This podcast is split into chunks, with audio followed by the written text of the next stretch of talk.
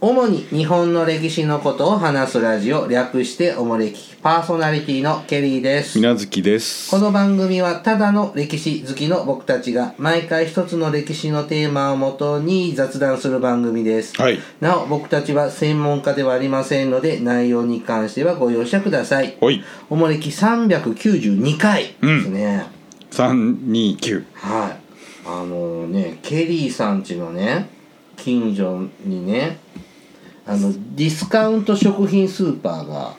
ディスカウント食品スーパー。うんまあ、普通のスーパー、まあ、安さを売りにしたスーパーマーケットがあるんですがほうあるんですけどほそれがねこの間閉店しちゃってですねほうんなんか20年のご愛顧ありがとうございましたって言ってスーう。あパのーチチェーン店。まあエリア内のに数店舗しかないあはの小規模なスーパーチェーンなんですけど、うん。あのコンビニがなくなるよりやっぱスーパーがなくないるのやはスー不パー便はねやばいで、うんだってコンビニ買い物できないでしょそんなそうそうそう日常のものって、うんうおでまだね幸いね、はあもう1店舗ね徒歩圏内で通い行けるスーパーがあるのでへえいいんですけれどはあの駅と家の間にあったスーパーだったのねスああーーパーってその動線上にあったかそらう便利やったわけねもう一個残ってるのは家の向駅と家の向こうにあるので、うんうんやっぱ便利だったんですよやっぱりね複数ないとちょっとねこっちは魚ええけどそうこっちは野菜が悪いとかあるからねやっぱりん一択になるともうそこで買わざるを得ないしそうなねんですよ、でちょその閉店したスーパーはねはブルボンのお菓子が安かったのああそうしょっちゅうあのホワイトロリータとかハイドロリータあのルルモマンンドドとかが98円とか88円とかではあやってたんですよ、そうですかそれが買えなくなるのは痛い、うんね、なんかねあのー何年か前あの昨年2020年からの働き方改革で、うん スーパー定休日設けやがってですね、まあそうですまねあは毎週水曜日休みやがるんですいよ、はいはいはいであ今日は疲れたからあそこのスーパー寄って帰ろうって思った日に限って定休日でああれもちょっとショックだったんですけどそこにコロナ禍も来たのかなあまあ夜が早くじまいとかですよね今やっぱりでうんちょっとね店舗が狭いんで品数的にはねうん物足りないスーパーだったんですねう値ん段は安いんだけどうんそこでやっぱ近所のスーパーやっぱ激しいじゃない他にもスーパーできてできてるから、うんまあそれでまあ負けたのかなちょっとショックでねまああなたの地域あのね郊外型のどでかいのがあるから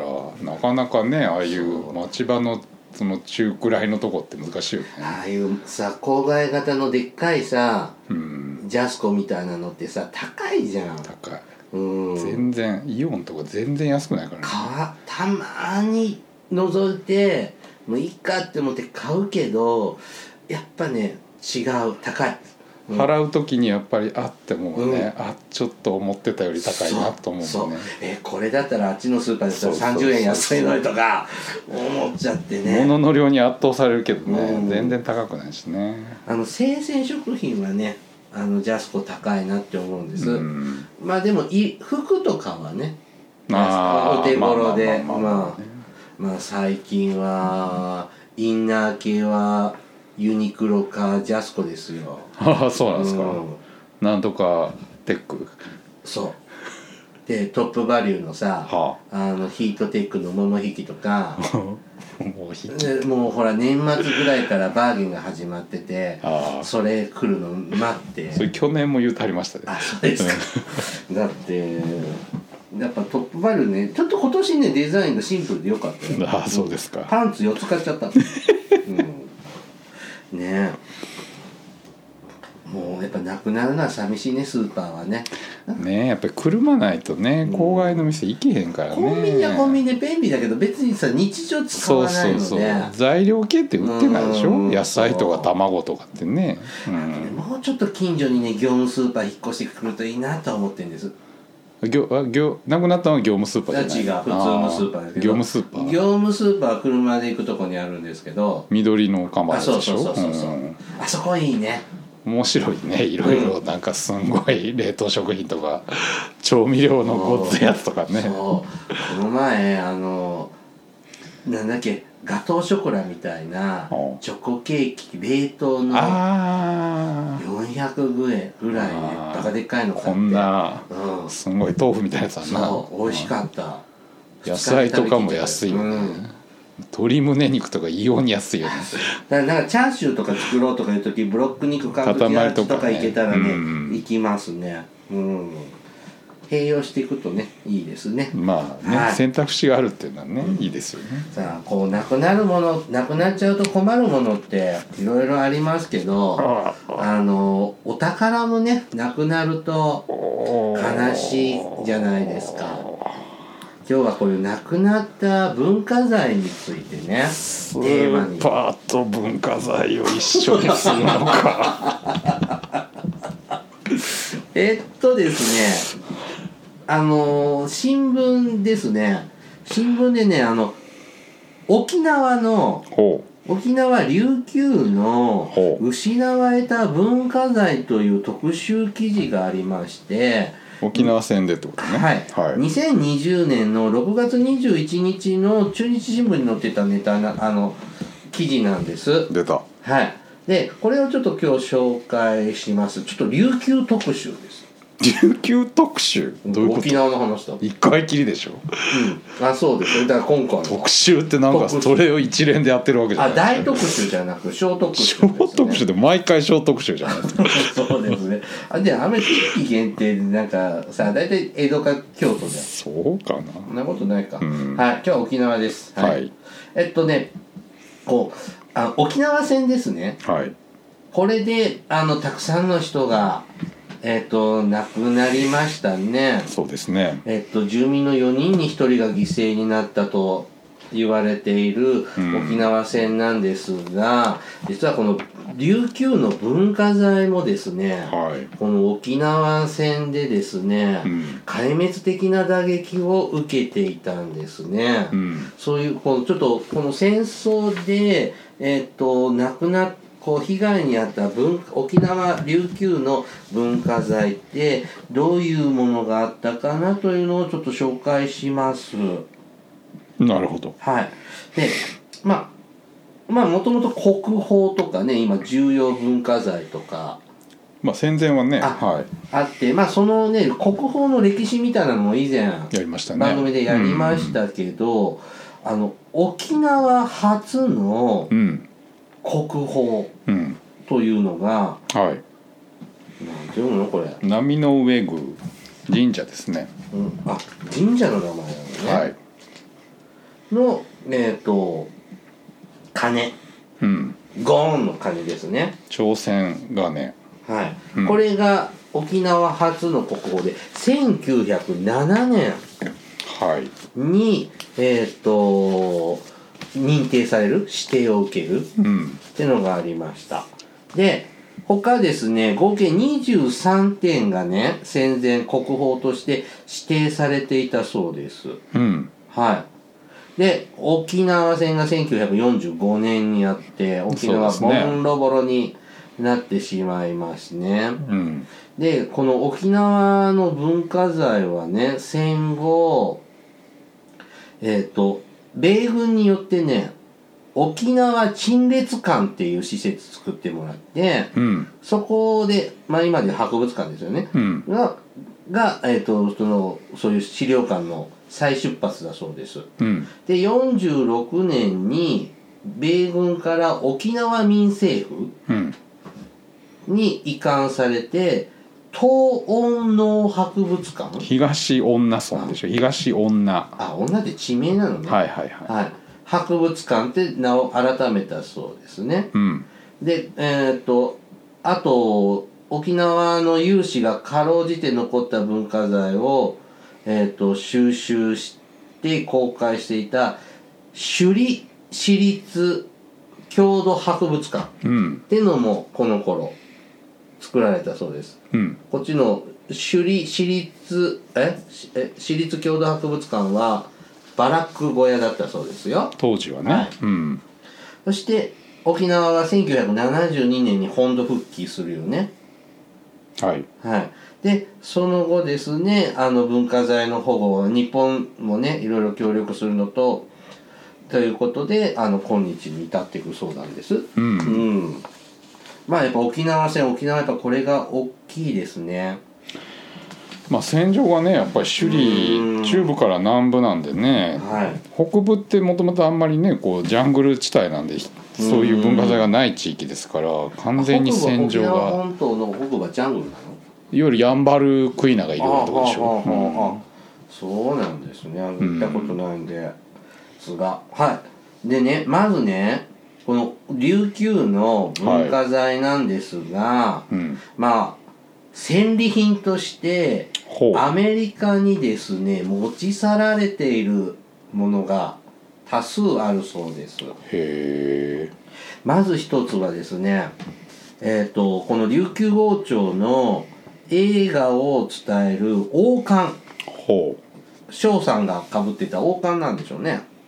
う玉ね玉冠玉冠か、うんはいですえっ、と国外に持ち出された可能性があってえっと FBI 東南美術品ファイルに登録された宝物の代表格なんですってうーんで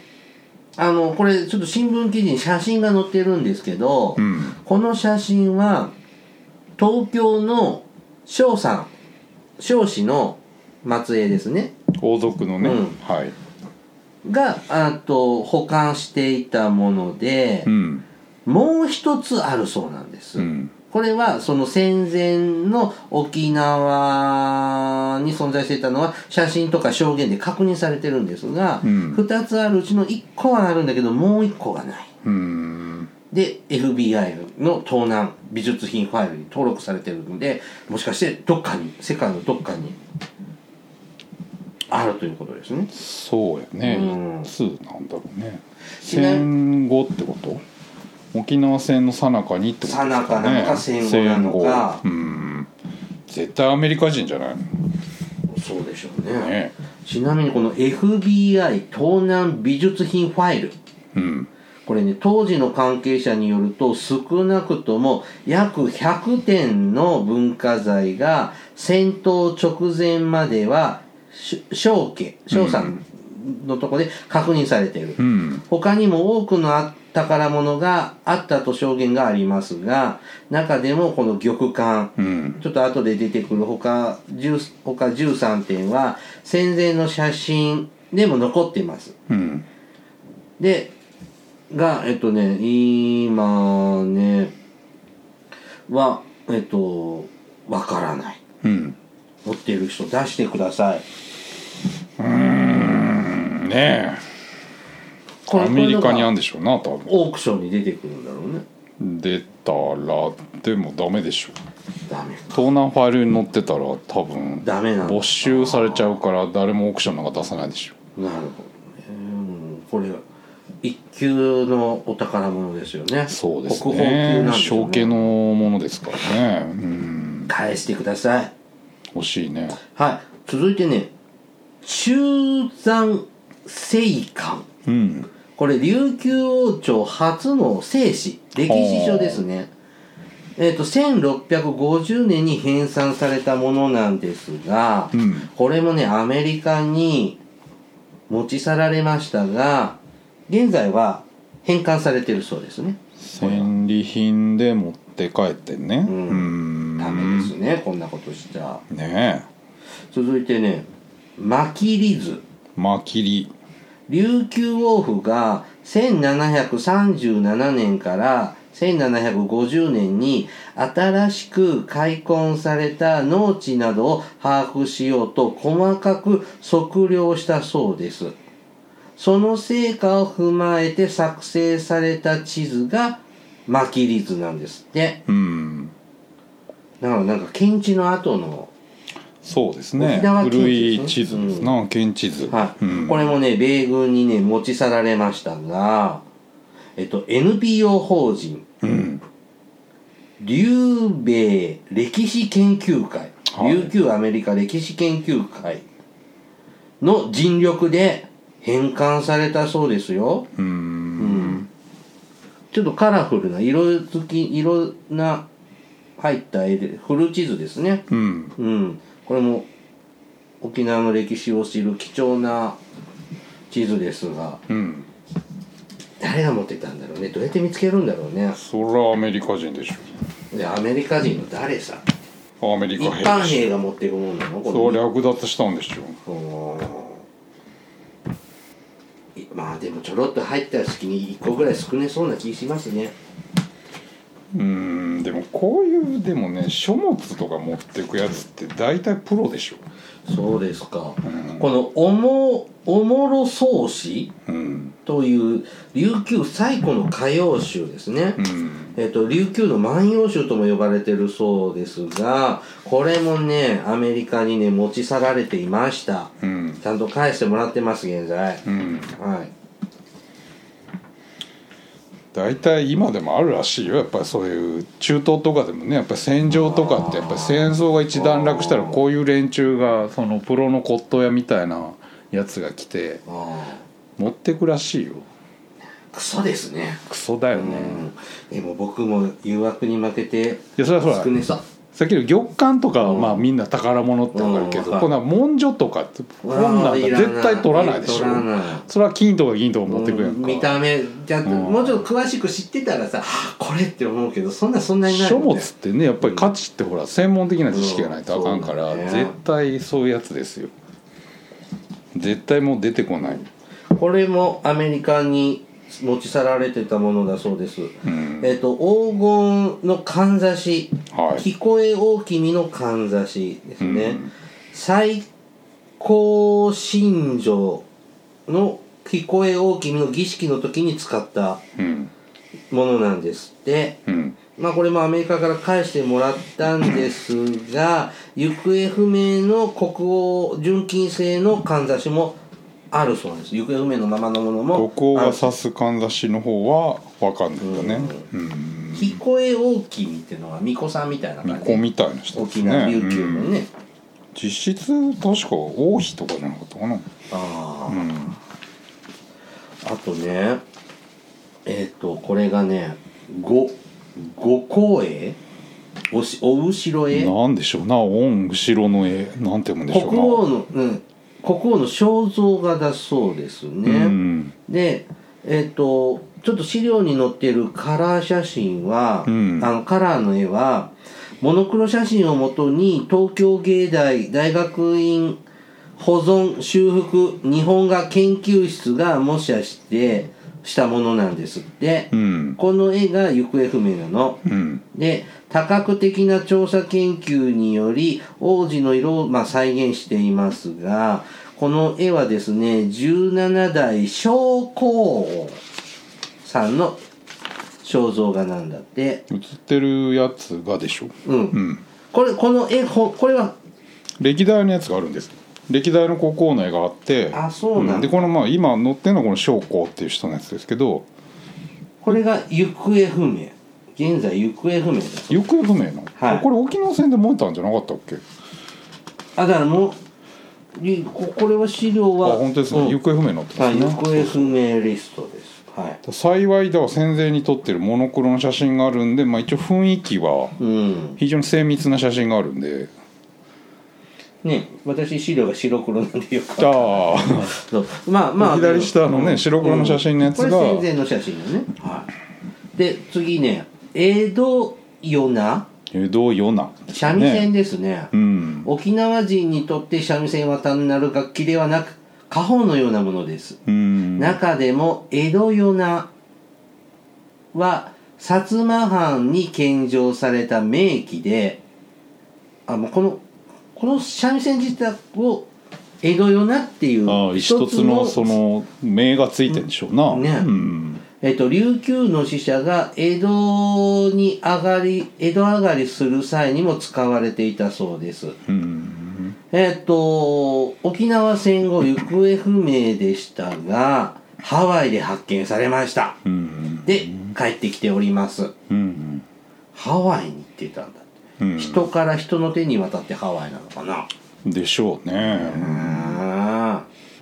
三振ねいい音しますねまあまあね、うん沖縄の代表的な秋ですな、他にもあるんでしょうがこんな感じでですねえっ、とえー持ち去られたりするまあこれはそうもなんうだ歯医者は仕方ないって言ったらそんなんで言ってダメなんだろうけどまあ今も昔も変わらないですねそういうやつがいるんだよね、はい、さあこの沖縄戦の艦砲射撃や火炎放射などでうんぶっ壊された文化財というのもあります、えーまあ、戦災文化財ともうん言ったりするそうですがまず一つはですね円覚寺の普賢菩薩座像うんえっ、と沖縄随一の巨殺円覚寺うん数多くの国宝があったそうですが沖縄戦のえっ、とほなんだこれ法制教北条北条池を除き全て焼失あ北条橋ごめんこうな橋ね、さい、はいうん、橋以外は全部燃えちゃったんですね首里城のすぐ横っちょにあそうなんですかはいで遠隔寺仏像彫刻なども破壊されました、うんえっ、と現在はその総この円覚寺の総門と北条池池が再建された池池を再建するの、北条池、ううんん、池とこのなんか太鼓橋みたいなああ、なんか日本庭園みたいなうん感じの顔ねでこのえ普賢菩薩座像はですね頭とか手がうんもげちゃってまあよくぞ残ったもんですなこれこれだけでもまだ本当にただ木の色してますねうん木造の色してますね、なんか色、うん色っぽいのも残ってるようんうんえっ、とね次がね中条御殿、中城でしょうねうん御殿ってなんだっけううどんとか言うんでしょ沖縄ではうんうん王朝時代の世継ぎの邸宅でうんの、えっ、と沖縄戦で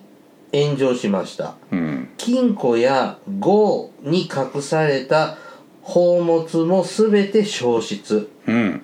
もちろん米軍に持ち去られたものもありますマジかよ現在は弾痕のある石垣だけが残っているそうですうんこれも何那覇とかにあるわけこいそう石で垣すよで、うんそこに鉄砲の跡が近くでしょへだって首里城って日本軍の司令部が置かれたんで一番激戦地でしょ、ーまた後で出てくるんですけあどーそうなんだうんはいあ次だ首里城はいこの日本司令部のあったあじゃ軍事司令部の首里城ですね、うん、うん、えっ、と約450年間琉球王国の政治や文化の中心だった首里城沖縄戦では旧日本軍の司令部が城の地下一帯に掘られた壕内に、えっと置かれ地下壕に本部があったんだうん、で、米軍の集中砲火を浴びました。ね。えっ、と、2000年には首里城跡の移行など9カ所が、えっ、と、世界遺産に登録されましたということですね。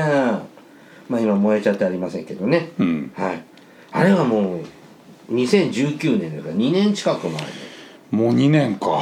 あれはちょっとねありますねセンセーショナルでしたね、えっ、と、シュレーモンは1958年に、えっ、と、復元うんされたそうですね県民の熱望によってね、うん今昇電とかがあったんですよねでえっとこのなんか沖縄のお宝でなんか大事な役割を果たしたのかな鎌倉義太郎さんああ宝太郎さん吉太郎でしょうね大正時代建築界の重鎮伊藤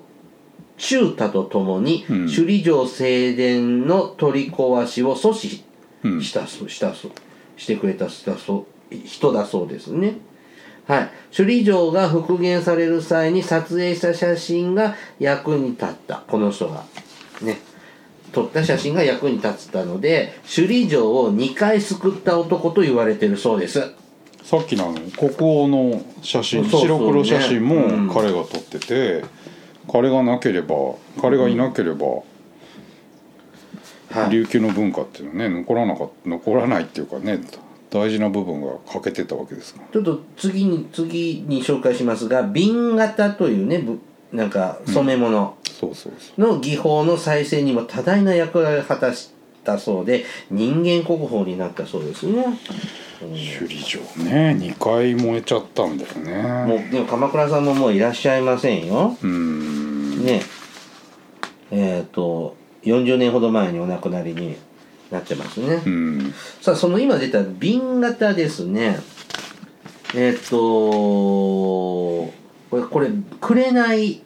の型で瓶型うんですね沖縄戦で作品もかえっ、と型紙型紙も大きな被害を受けましたうん瓶型ってこうな着物のこと染め物ですね、うんうん染色の技術ですね、えっ、とこれちょっと資料に載ってるのは、えっと東京の翔翔さんのうちにうん保管されている衣装だそうですが、うんこういうのも全部型紙とかも全部なくなっちゃったうんですねちなみに黄色いぬ生地は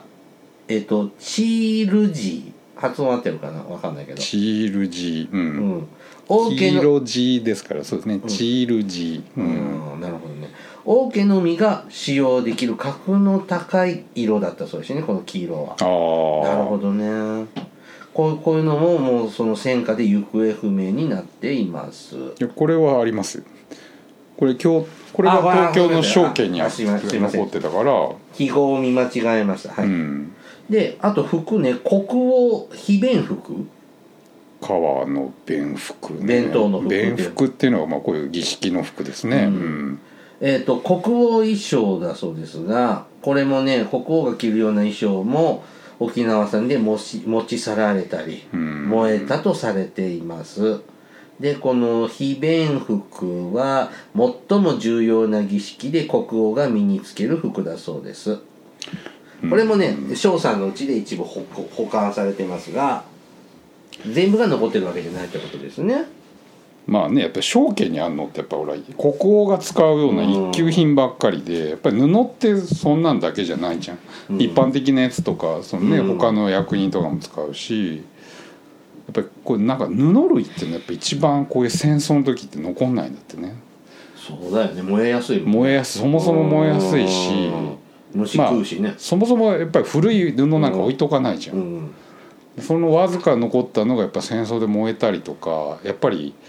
もうやっぱり命に関わったそれこそ包帯とかに使っちゃったりしてそうだよね朝鮮半島なんか本当に布類っていうのは全然ないんだってね古いやつっていうのはあー朝鮮戦争でこうまあ戦場になってるうんとやっぱり布類っていうのは残んないんだよねそうするとほらやっぱり一般の庶民が使ってた服とか、うんそういうものって全然残んないんだよね単純に考えてそうだよね、うん一部のねそれは王様が使ってた一級品が歴史の全てじゃないじゃん、宝石とか使いようないもんねでそういうものってまあそれこそ焼け残るぐらいの勢い だしみんな大事にするじゃんうんで布なんか置いとかないじゃん戦争の時使えるもんね、うんなんとでも使えるもんね布類とか文書類っていうのはやっぱ一番に被害を受けるんだってねはいで一番最初にも出てきたは波状宮波の上波のの上宮宮うんの朝鮮金、これはですねあの金のあの本当にお寺のお金のあの吊るすああ取っ手上ののとこの輪っかの部分だこ、ようねん、しか残ってないんですってあそう、うん金の全体の写真は鎌倉さんが撮ってて写真はわかるんですが、うん残ってるのはこれだけだから沖縄最初の国宝は取っ手しかもう残ってない、うんいたたましいですねねで他のねあの他のお寺のお金なんかもこの火炎放射とかこういう戦火でもう真っ黒焦げになっちゃったりとかえ、うん、こういうのもあるそうです万国診療の鐘なんてね、有名ですけどねあそうなのこれあそうですよ首里首里城にもともとかかか飾ってあったそうなんですかね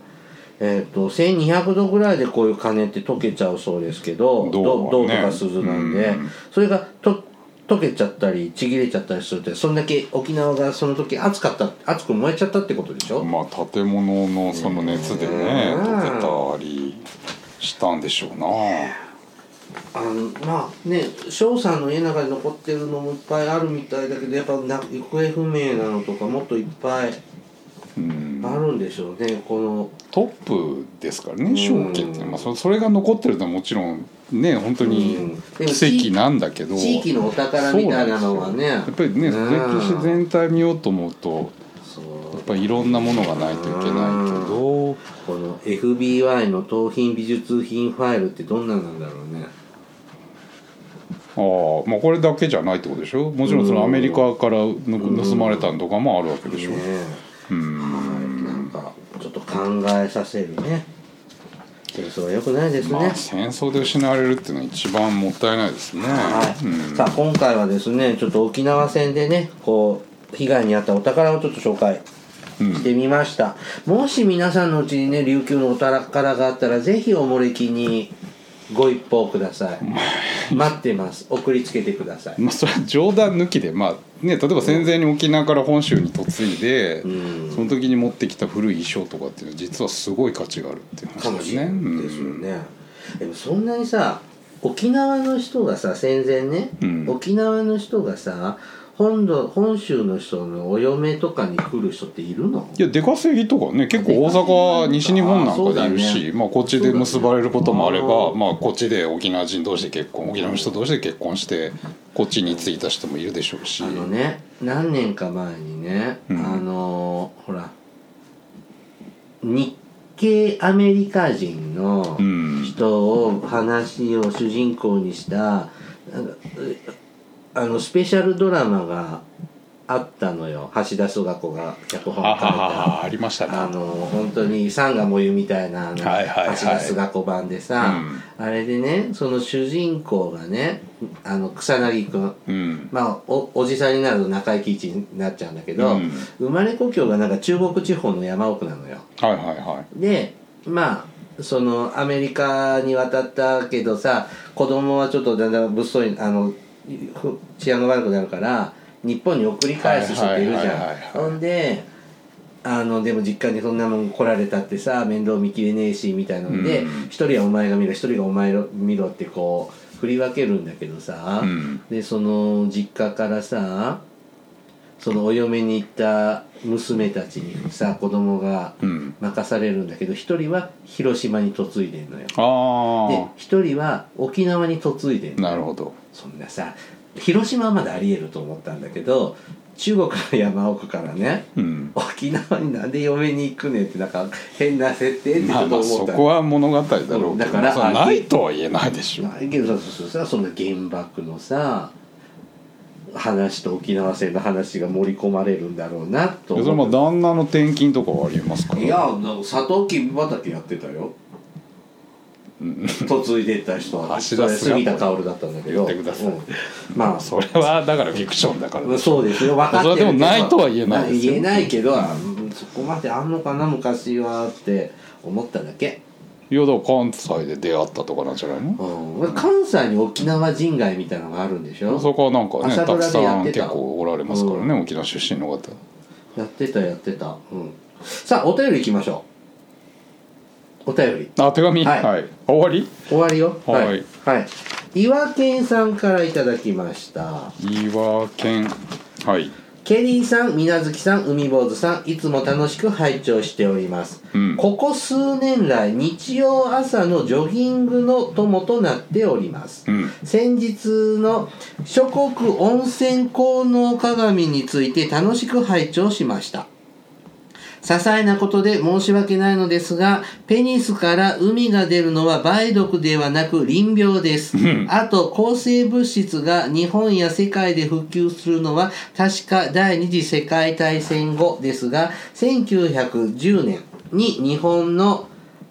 畑佐八郎うんが開発したサルバルサンうんが世界初の梅毒治療薬です。これはサルバル三戦記という本でまとめられたので、お時間がある時にどうぞ。えっ、と、畑さんは、伝染病研究においても、えっ、と、今度千円札になる柴さ北里柴三郎や野口英世とも一緒に仕事していましたという人だそうです、うんまたこの辺もネタにしてくださいっていただきましたそうなのよああ梅毒ってそうかおちんちんからは海出ないのかなんかちょっといろんな性病をごちゃごちゃと、まあイメージで喋っちゃいましたね混同してちょっと喋っちゃったようですねはいこういう顔とかにねあの、んこうフッシュが出出てくたるりしますけ出てくるんど、だよねそうか、何からは何しないのかなんかねうちにね性病の本があんのよああ そうなんかなんかそういうとなんかあのやっぱねこういうねはいはい、はい、僕の仕事柄ね、ほらどうしてもそういうあの貧困な方がねうんやっぱその売春で、なるほどねお仕事される方もいて、やっぱそういうのもちょっと嫉妬感とっていうのでね資料とか一応持ってるんですけどね、うんあのそういうののさ生写真が載ってるわけですよああああいうやつはね、うんうわあこんなおちんちんのとこにこんなブツブツできたらあこれはいかん気持ち悪いな、うんうんって思いますからね性病も気をつけてくださいよ水無月さんも寂しい方が海が出んだななるほどねはい、うんご助言ありがとうございますはい、私が気をつけろ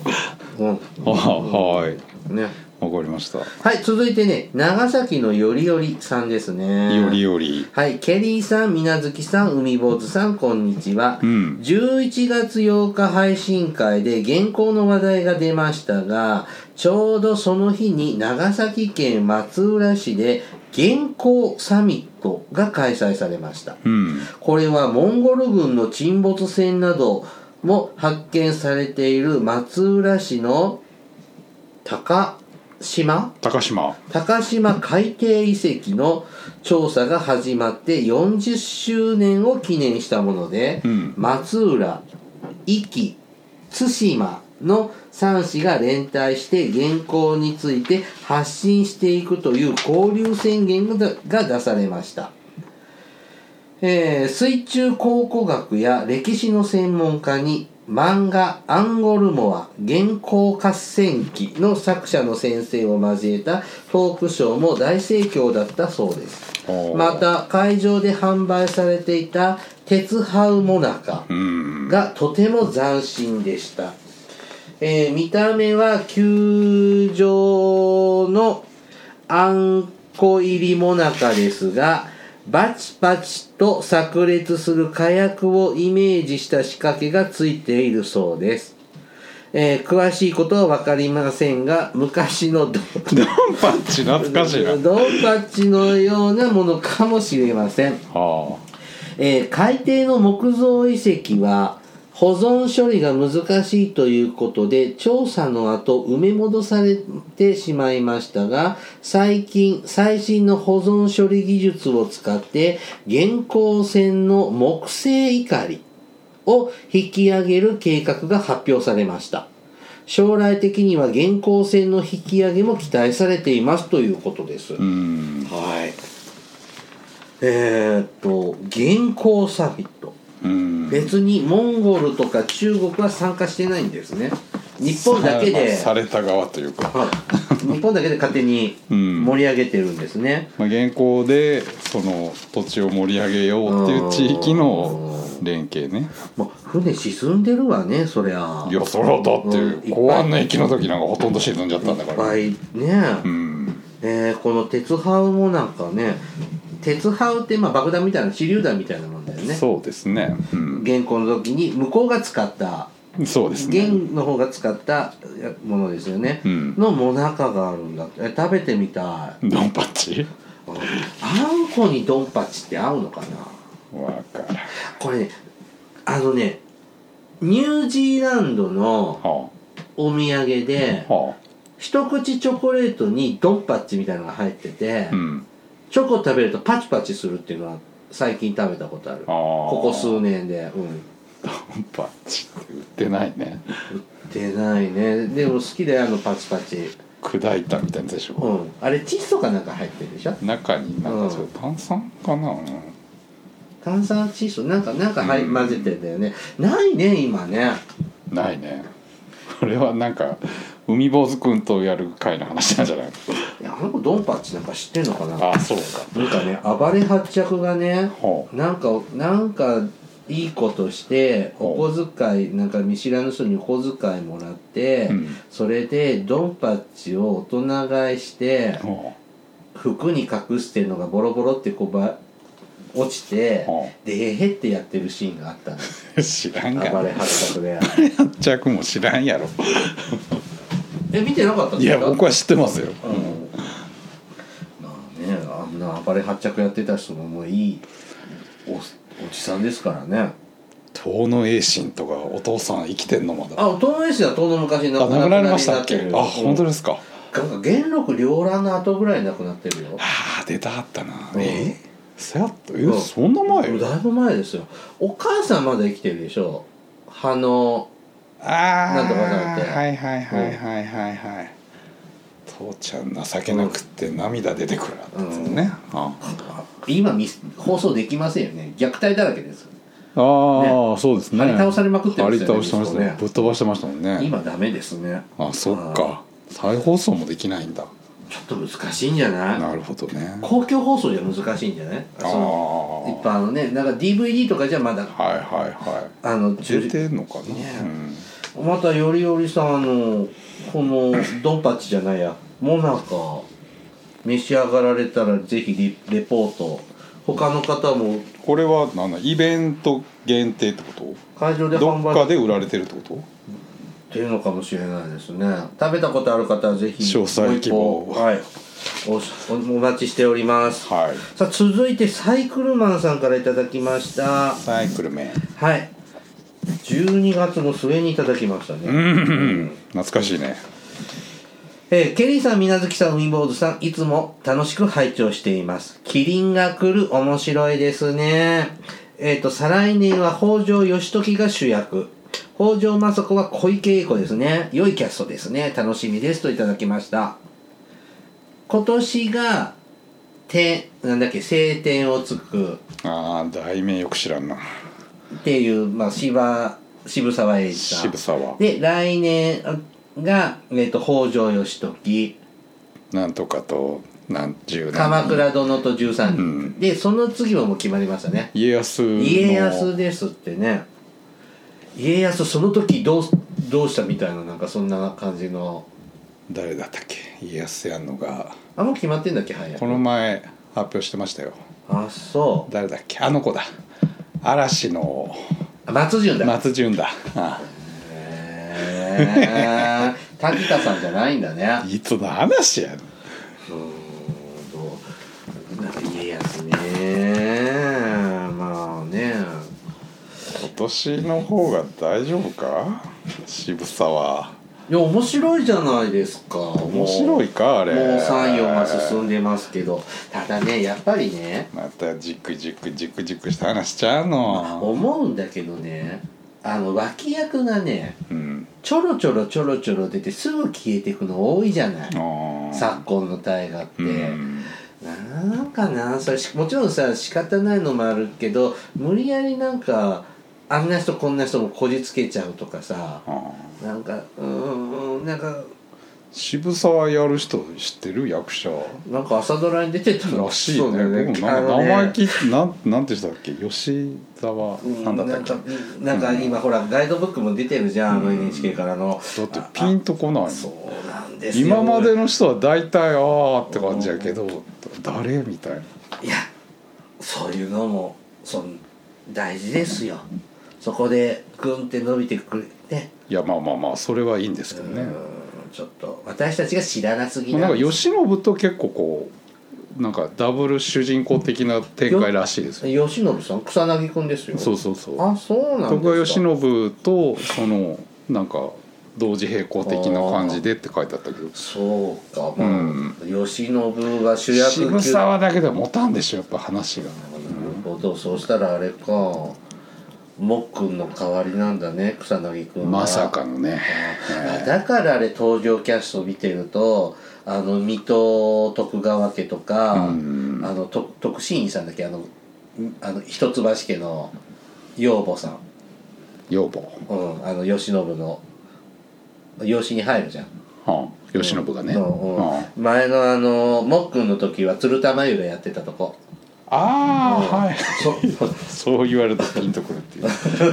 う そういうのとかさなんか美香さんとか出てくるとかなんでこんなに慶喜さん周りの人多いんだろうと思ってたらみたいですそういうことなうんんだ、なるほどねもう始まってるわけですね始まってるじゃないの何を言ってるんですかそうかこの放送生放送でお送いりしておやりなんまかす見よた記憶がないけどわかんなでいすか、な、うんまあ、くるくるパーなんですね取りだめしてんのかなはいまあ頑張って見てみましょうねはい楽しく見てみましょうね。はい、おもれきではですね、リスナーの皆様からのお便りを募集しております。あの時代に行ってみたい、あの人に会いたい、おすすめの歴史漫画や歴史小説、大河ドラマなど、歴史ドラマや映画の思い出や感想、戦争の体験談など、他にもいろいろとお便りテーマがあります。詳細はおもれきのブログをご覧ください。番組へのお便りは E メールまたは Twitter のダイレクトメールでお送りください。メールアドレスはおもれき2013アットマーク Gmail.com。Twitter はひらがなでおもれきと検索してください。うんではまた次回、ポッドキャストでお会いしましょう。さようなら。さよなら